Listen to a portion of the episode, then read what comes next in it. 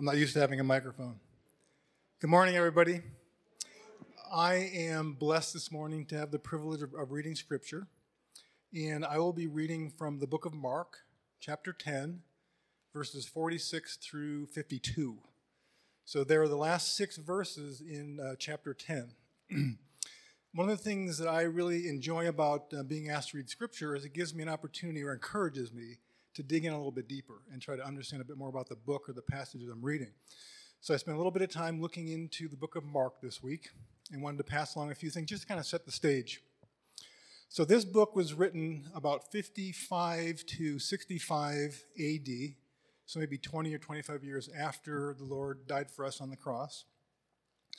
And it was written, uh, depending on which research you, you believe, it was either written by a, a gentleman named John Mark or it was written by unknown. We know better than that. We know it was written by God, and God used scribes on earth to actually write this stuff down.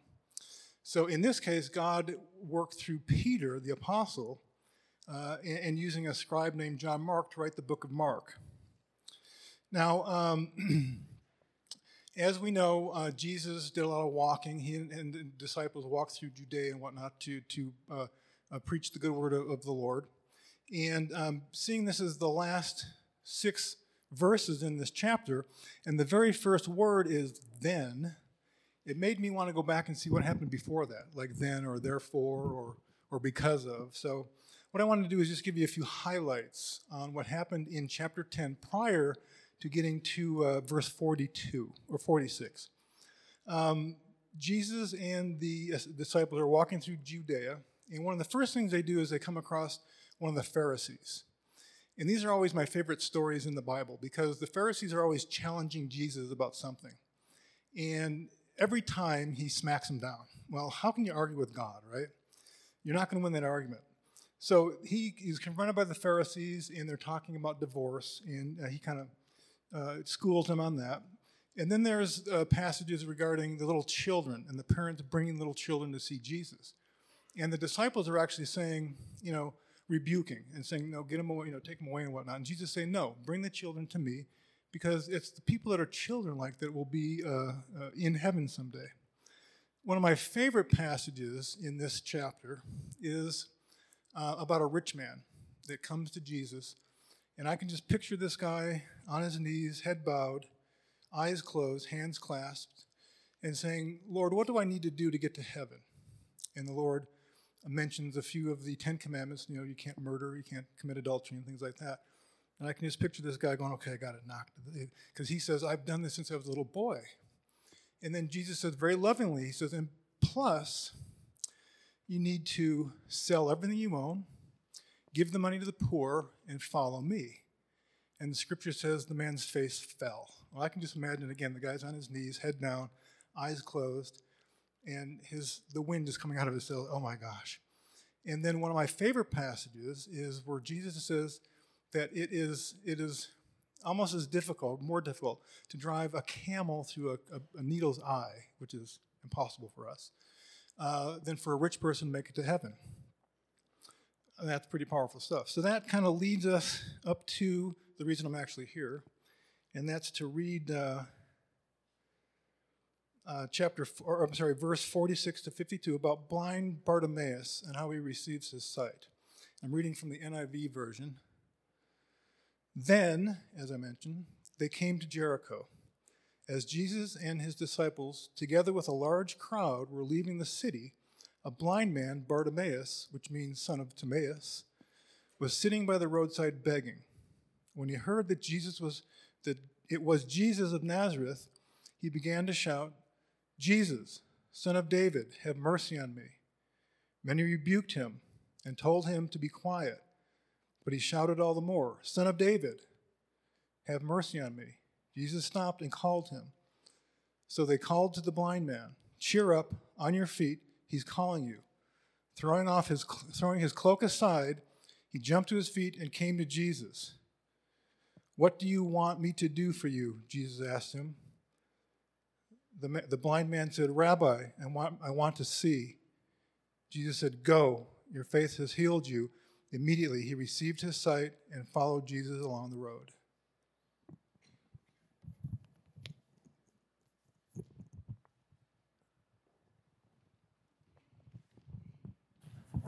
Thanks, Mike.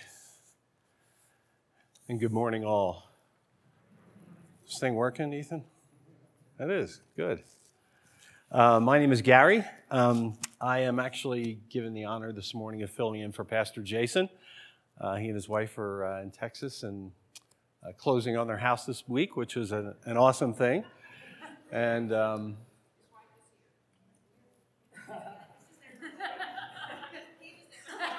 you could have told me, Melissa.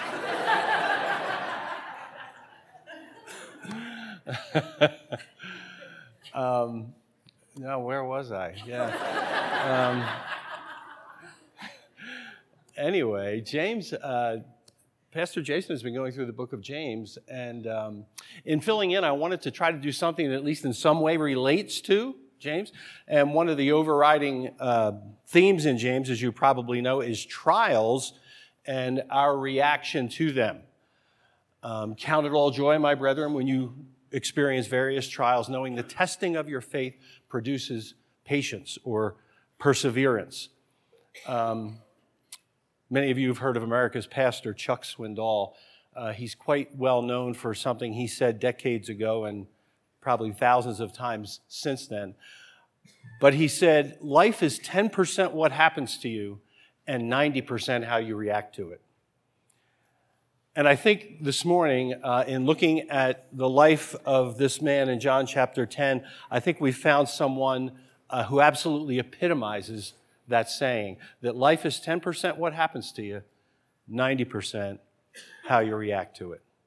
Let's pray. Father, we thank you for life and breath this morning. Thank you that Melissa is here and that she got here safely. We ask you to bring Jason back uh, as well. Are the boys here?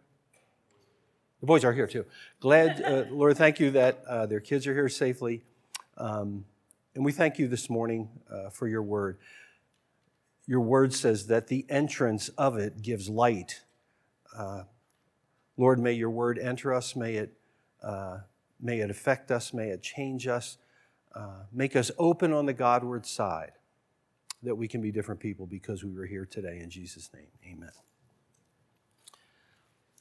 Greatest battle in the Western Hemisphere, the greatest battle ever fought in the Western Hemisphere was July 1, 2, and 3 of 1863.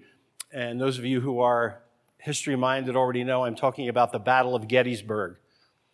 Uh, 85,000 Union troops fought 65,000 Confederate troops, 150,000 men having at each other in vicious battle for three days. On the second day of the battle, the Confederates had done well the first day, and uh, Robert E. Lee, along with his main lieutenant, uh, General James Longstreet, uh, were going to attempt to flank uh, the Union, the Union line. Uh, Joshua Lawrence Chamberlain was the colonel of the 20th Maine and he and his men uh, were on their way to Gettysburg during the first day of battle and arrived literally at dawn on the second day of battle. When they arrived, uh, they were told by uh, the commanding officer who grabbed them and took them immediately to the far left flank of the Union line. The Union line is along what's called Cemetery Ridge, and they were facing the Confederate line a mile away along what was called Seminary Ridge because there's actually a Lutheran seminary there. So Chamberlain and his regiment are placed at the far left flank of the Union line on a little hill called Little Round Top. And the man who placed them there said, Colonel Chamberlain, you need to understand something. Your men need to hold. We believe that General Longstreet is going to try to flank on either side, most likely your side. If that's true, he will try to flank. He will come up this hill. You have the advantage of being on the high ground. He'll come up this hill uh, with hundreds or thousands.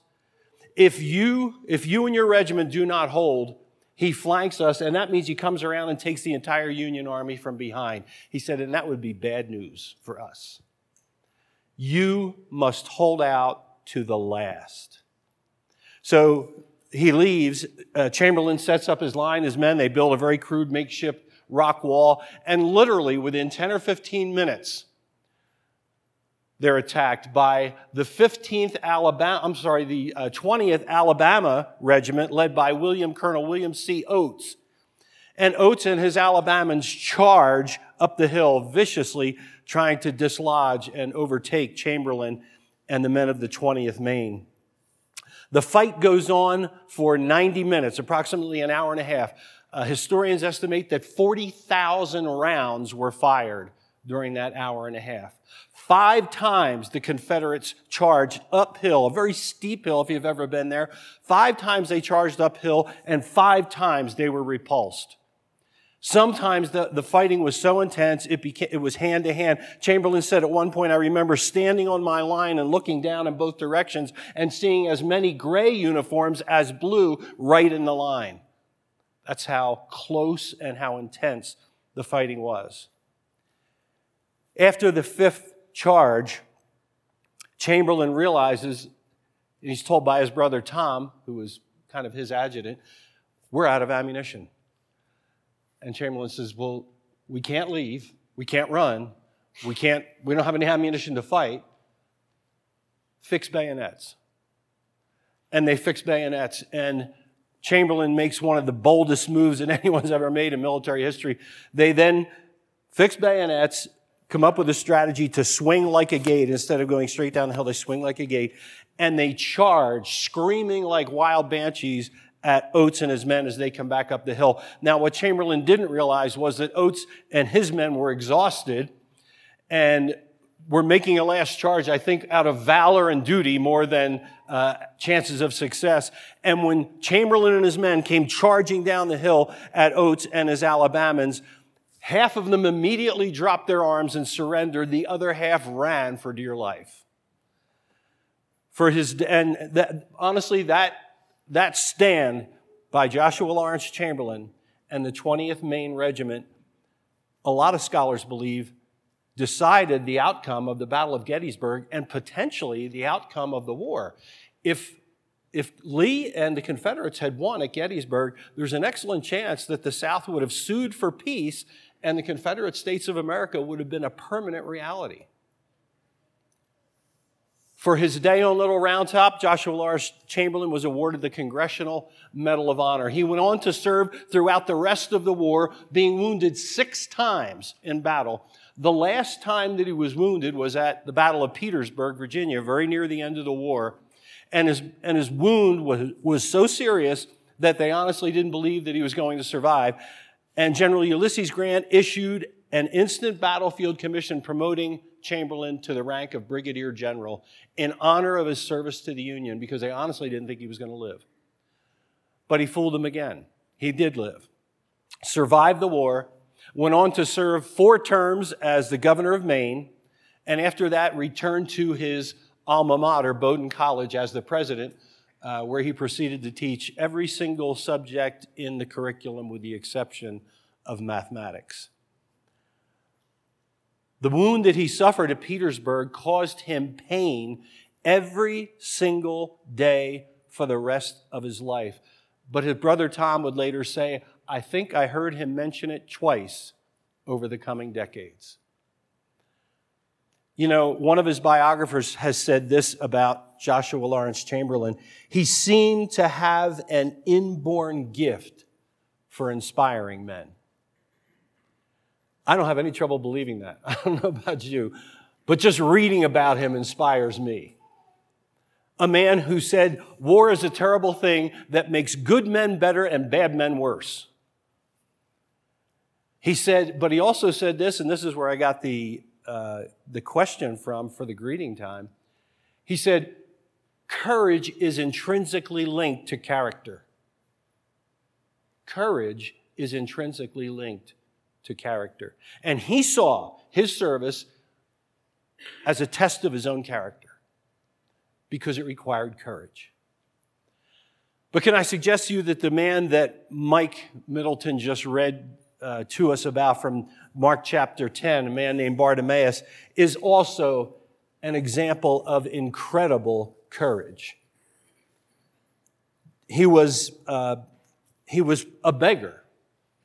But hey, what else could he be?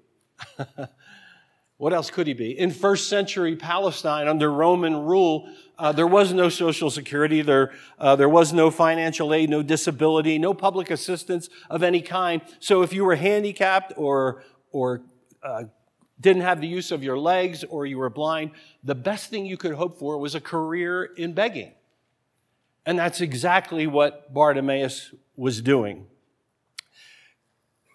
Can you imagine how hard it would be to endure an existence like that? To be dependent day after day on the pity of passersby who would throw coins at, at your spread out tunic or coat, cloak, and be dependent on that for the absolute essentials of life. Imagine the bitterness that could sweep over a person's soul. Imagine the resentment that could sweep over a person's soul. Imagine the anger that could overtake a person like that. It's not always easy, is it, to count it all joy? When not one trial comes into your life, but when your entire life is a trial. It would be natural to be hardened, to be bitter. But you know what? Not Bartimaeus. Not Bartimaeus. And as he sat by the gateway, the entrance to the city of Jericho, he was collecting something that would turn out to be far more valuable than coins. He was collecting information. He was a listener. He was a learner. And as many of you know, if, you, uh, if you're deprived of your sight, uh, you become all the more expert at listening.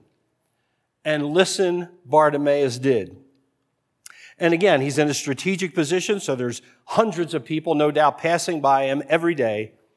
And he hears as he's listening, he's been listening and learning about this famous teacher from, from some say from Nazareth, some say from Galilee. Uh, I'm sure Bartimaeus was sorting through all of those things. But he gets this bit of information one day that Jesus is coming to Jericho. And Bartimaeus is prepared. He's excited. And he set himself up, maybe in his usual place, maybe, I don't know, even a little closer to the gate than he would usually be, I'm not sure. But he set up, and when Jesus finally comes into town, you can imagine the noise, you can imagine the uproar. And he says this in Mark chapter 10 and verse 47. He says, Jesus, son of David, have mercy on me. Are you impressed by that remark? I am. I'm really impressed. Because you know what? The vast majority of people there that day would have referred to Jesus as the Nazarene. Uh, some called him the Galilean. Uh, some called him the teacher or the rabbi. But I guarantee you there were precious few, if any, that would have called him the son of David.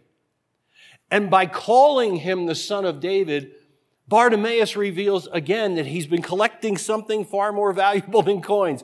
He's been collecting information about who Jesus is. He's probably been, even though he couldn't read it for himself, he's probably been schooled in all of the Old Testament stories and prophets. And he's come to the personal conclusion that this Jesus, this one that he has heard, heals, heals lame, makes lame beggars walk and blind men see. Bartimaeus has come to believe that he is the promised son of David foretold by the Old Testament prophets. The one who would be the savior, the Messiah of Israel, the king of Israel. He's completely convinced of who Jesus is. So, am I impressed by that? Boy, am I impressed by that. And you know what? Guys, the, the, gospel writers use irony. Think of the irony here. Here's a man with two glazed over white spheres in his head, completely blind. He's surrounded by people, most of whom have perfect 20/20 vision, and yet with the eyes of his soul, Bartimaeus is able to see Jesus Christ for who he is when the crowd surrounding him has no clue, or most of them have no clue who Jesus is. And he says, Jesus, son of David, have mercy on me. Well, the crowd's not too kind about that. Uh, as we'll see in one second here, they begin, they begin to rebuke him, the scripture says, holler at him. But you know what? that doesn't deter Bartimaeus. That doesn't bother Bartimaeus.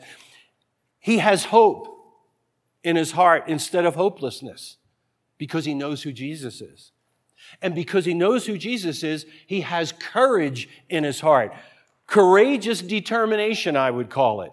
Courageous determination because he knows who Jesus is. So he's not afraid at all. Look what the crowd says in verse 48, the first line. Many rebuked him and told him to be quiet. See the word rebuke there? It's, uh, it's only significant because it's, uh, it's an infinitive. In other words, um, in the, basically, it means that they didn't just rebuke him once, they kept on rebuking him. And I guarantee you it wasn't gracious rebuking, it wasn't kind rebuking. I guarantee it was things like, shut up, blind man. You don't really think the teacher's concerned about you, do you? Shut up. Bartimaeus is undeterred, completely undeterred. Look at the second line. Many rebuked him and told him to be quiet, but he shouted all the more, Son of David, have mercy on me. And I guarantee in a crowd that large, he's trying to get Jesus' attention. He wants to make sure that Jesus hears him. So he's not saying it quietly. he's screaming it out. He's shouting it out. So they keep on rebuking him. Jesus, son of David, have mercy on me.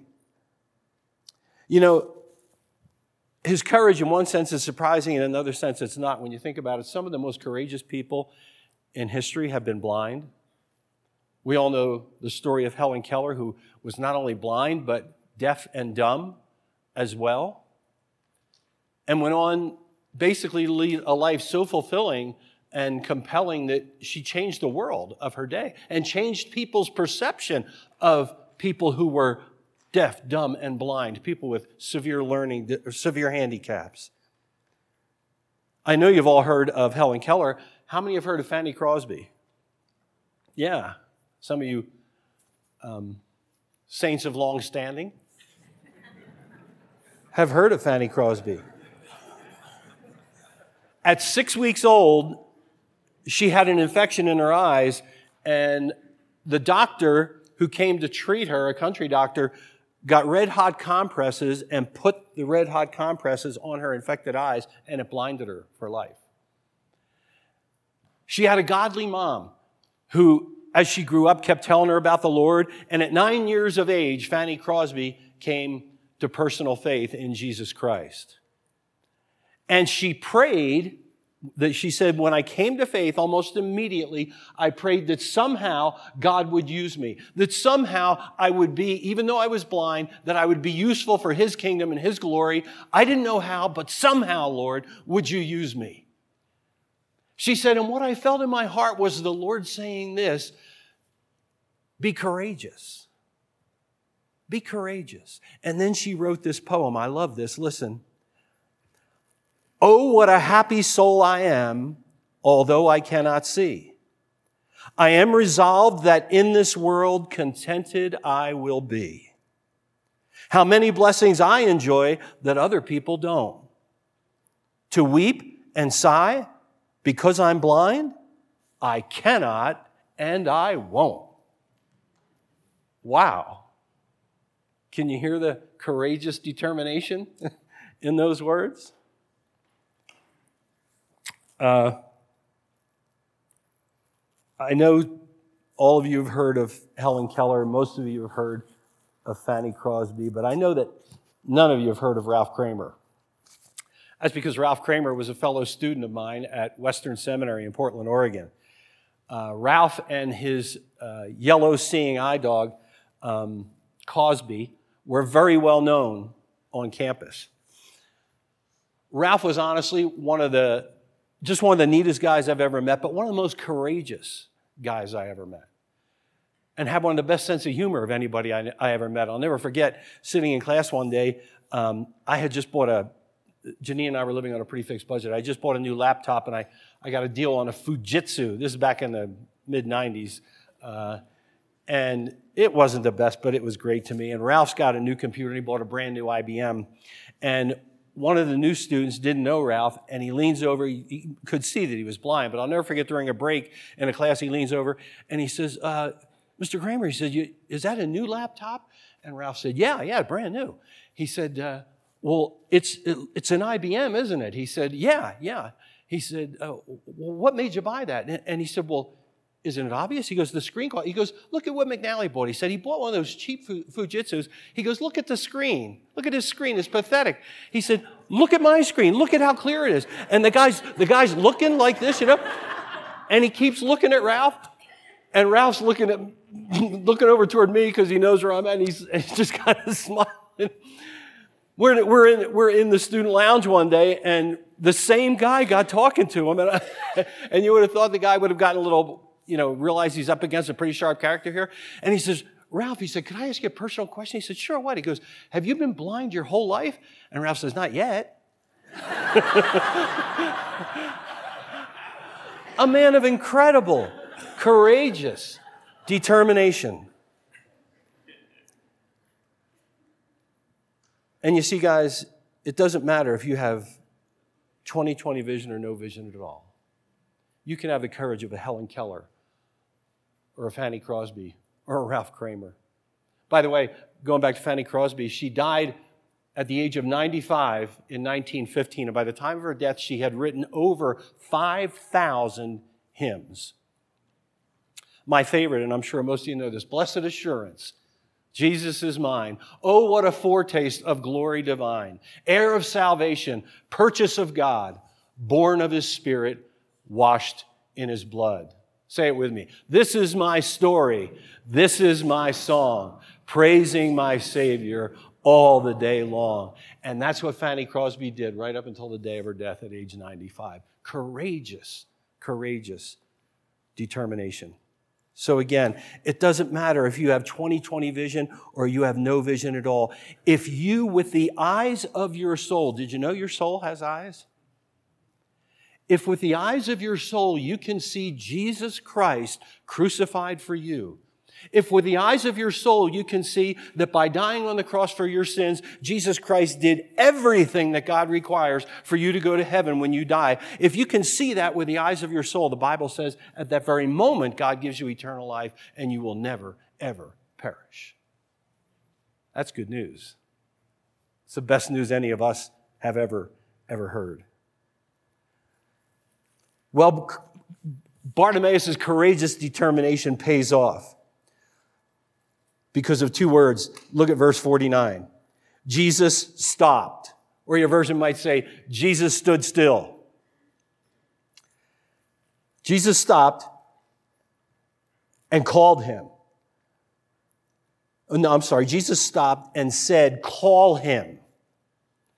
So they, now, keep in mind, this is the crowd that a few minutes before was rebuking him, hollering at him repeatedly. So they called to the blind man, Cheer up, on your feet. He's calling you. Guys, if nothing else teaches you not to worry about what the world thinks, that oughta. That's the world for you. Today you're a hero, the next day you're a dog. And, and it doesn't even necessarily depend on something you've really done or, or haven't done. It may just depend on who they've been talking to lately. So don't worry about the favor of the world. Bartimaeus certainly didn't. Stand up, cheer up, on your feet. He's calling you. And you know what? I have no idea how, in a crowd with that kind of noise going on, I have no idea how Jesus heard Bartimaeus hollering out or calling to him, but I do know this. Remember this, guys. Whenever there's a cry of mercy from a heart of faith, Jesus hears. Whenever there's a cry for mercy from a heart of faith, Jesus always hears. And he hears Bartimaeus. Call him. Cheer up. Get on your feet. He's calling you. So Bartimaeus gets up and then notice verse 50, Mark 10 and verse 50. Throwing aside his cloak, he jumped to his feet and came to Jesus. And you have to understand how precious a cloak was in the ancient world. Precious to ordinary folks who didn't have serious handicap, but especially precious if you're a blind beggar. And what I, you know, when I look at this and I, and I think of my own carnality, I see, Bartimaeus, what are you doing? Don't go, don't throw your cloak away. Don't throw your cloak aside. You're going to need that. And by the way, if you, when you go to replace it, or if you have to replace it, if you can't find it, it's going to take weeks, maybe months of begging to get enough money together to buy another cloak. But you know what? Bartimaeus is not only a man of courageous determination, he's also a man of courageous dependence. Courageous dependence. You see, he's going to Jesus knowing that he's the promised son of David, he's the Messiah.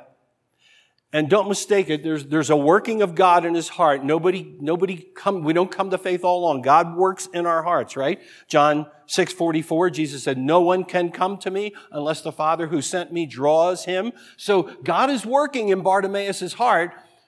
But Bartimaeus, as he goes to Jesus, has no doubt, I think, no doubt that he's going to receive his sight. He's going to the son of David. So he's not worried about his garment. And if he does want to come back and get it, well, guess what? He can come back and look for it with his own two eyes. I don't think he's worried about it one little bit.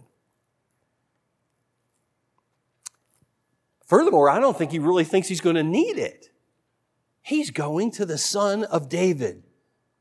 And he's going in courageous determination and courageous dependence. You know, in those days, beggars' garments, uh, I was just reading this yesterday, they were often very colorful.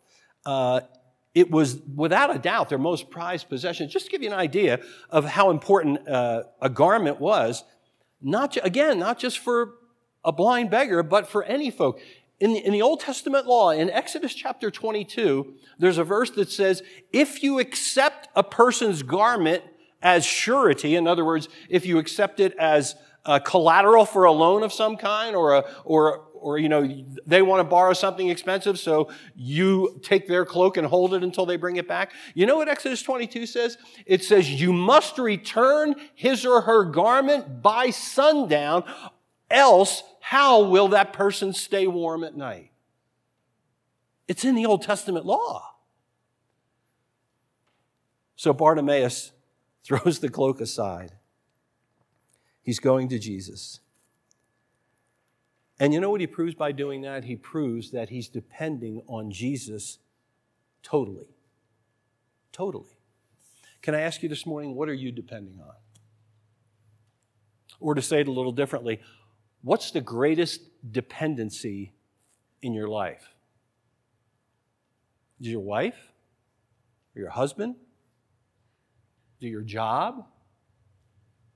your 401k, your house, your kids. Can I suggest to you that, and I wish this saying was original with me, but it's not. It's original with one of my mentors who's, no long, who's now with the Lord. But he used to say this, and I never forgot it. If you have any dependency that is greater than your dependency on Jesus Christ, it is ultimately an unhealthy dependency. You know why? Husband, because your wife will disappoint you. Wife, your husband will disappoint you. Mom and dad, your kids will disappoint you. Kids, your mom and dad will disappoint you. Just ask mine.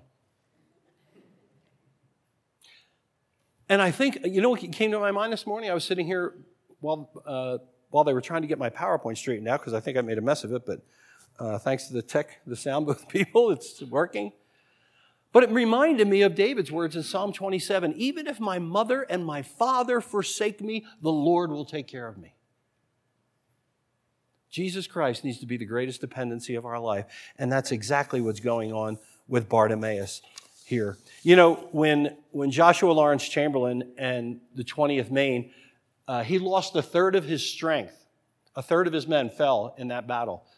Um, by the way, I didn't tell you how grossly they were outnumbered. Did you know that Oates and his 15th Alabama Regiment had 3,000 men?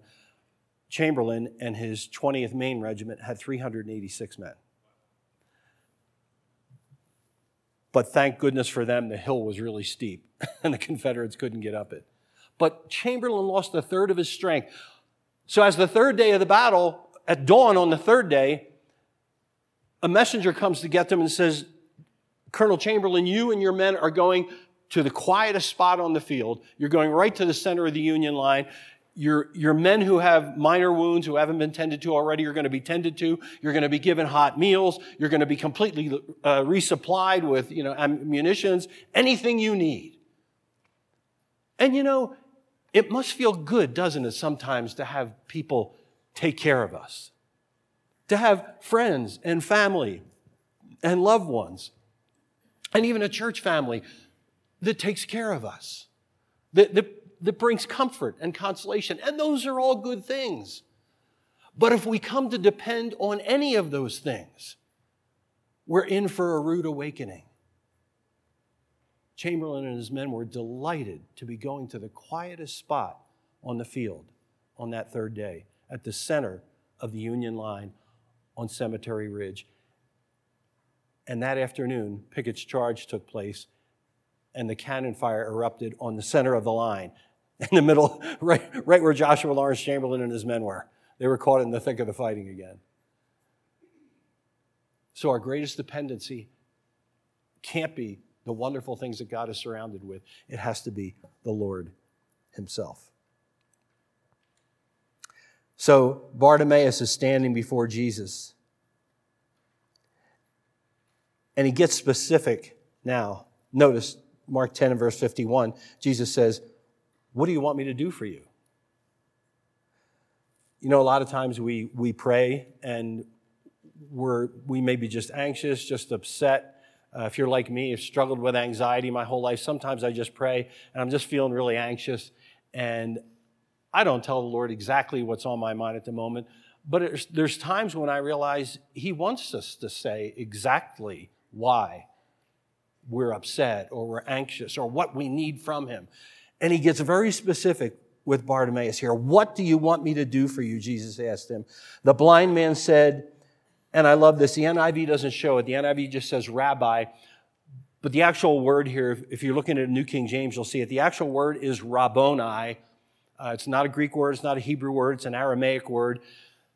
But it's, it's, it's like a term of ultimate respect. It's the greatest title that a rabbi can be addressed as, but it's also a term of affection. So it's a term of huge respect and of affection. Bartimaeus says, Rabboni, I want to see. Or your version might say, that I may receive my sight. Go your way, said Jesus. Your faith has healed you. And immediately he received his sight. He, he received the sight. And isn't, isn't it interesting? He's, He's face to face with Jesus. And, and this just reminded me, just like the man in John chapter 9, when his eyes are open for the first time in his life, the very first face that he sees is the face of Jesus Christ. Immediately he received his sight. And you know what? Bartimaeus is, I'm sure, blown away, but whatever he saw in the face of Jesus, he decided he wanted to see a lot more. Whatever he had encountered being with and around the person of Jesus, he wanted more. How do I know that? Well, look at the last part of the line. Immediately he received his sight and followed Jesus along the road. He followed Jesus along the road. You see, Bartimaeus is not only a man of courageous determination and courageous uh, dependence, he's also a man of courageous dedication. Courageous dedication. I would have said, Where do you think you're going, Bartimaeus? I mean, it's, it's wonderful. You got your sight back. Glad to hear it. First thing you need to do is go back and find your cloak. And then, you know, let's go talk this over. You know, let's celebrate a little. Let's find out, you know, what, what God has for you from here on in. Not Bartimaeus. Not Bartimaeus. Well, I would have said, you know, where are you, where are you going to get your next meal from if you just follow Jesus down the road? The rumor has it he's heading for Jerusalem. That's 16 miles away. Where are you going to sleep tonight? How are you going to stay warm tonight? Bartimaeus isn't concerned about any of those things. He's really not. You know, eternal life is absolutely free. As I said a moment ago, the minute with the eyes of your soul that you can see Jesus Christ crucified for you, the minute with the eyes of your soul you can see that by dying on the cross for your sins, Jesus did everything that God requires for you to go to heaven. At that moment, God gives you eternal life as a free gift, absolutely free, no strings attached, not like the used car commercials where they have the guy that speaks real fast at the end. It really is free. But, but, following Jesus along the road of life, that takes courage. To follow Jesus, no matter how painful life gets, takes courage. To follow Jesus, regardless of the temptations in life, and are sometimes caving to those temptations, takes courage. To follow Jesus in spite of the disappointments of life takes courage. And to follow Jesus in spite of the inevitable heartbreaks of life takes courage. But take courage. Take courage, friends. Psalm 27, I quoted before, even if my mother and father forsake me, the Lord will take care of me. The first part of that says, The Lord is my light and my salvation. Who shall I fear? The Lord is the defender of my life. Of whom shall I be afraid? Hebrews chapter 13, verses 5 and 6. The Lord himself has said, Never will I leave you, never will I forsake you. So I can say with confidence, The Lord is my helper. I will not fear. What can man do to me? That's why we can have courageous dedication. That's why we can endure, as James says. That's why we can count it all joy when we encounter various trials. Because the Lord's perfecting us, and we know how it all ends, don't we? We know who wins, if I could put it another way. Just by application, as we draw to a close, what does this mean for us? Well, maybe for, maybe for some of you, it means you can go back to that difficult person that's, that's creating more heartache and more pain in your life than you, could, than you can describe. Or you can go back to that difficult job that you're so fed up with that you're convinced you can't stay there another day. Or you can go back to that painful problem in your marriage that has you so discouraged that you think you might be ready to quit. If you do that, if you do that, if you, if you approach those things as Bartimaeus did with courageous determination, courageous dependence, and courageous dedication, then I can guarantee you the Lord will never forsake you. I can guarantee you He will give you the strength to keep on. And I can also guarantee you that when we cross the finish line someday, it will be worth it all. Father, we thank you for the courage, the example of this great man. And we ask you, in Jesus' name, to make your word real, to make it relevant, and most of all, to make it life transforming in the hearts of your people here this morning for Jesus' sake. Amen.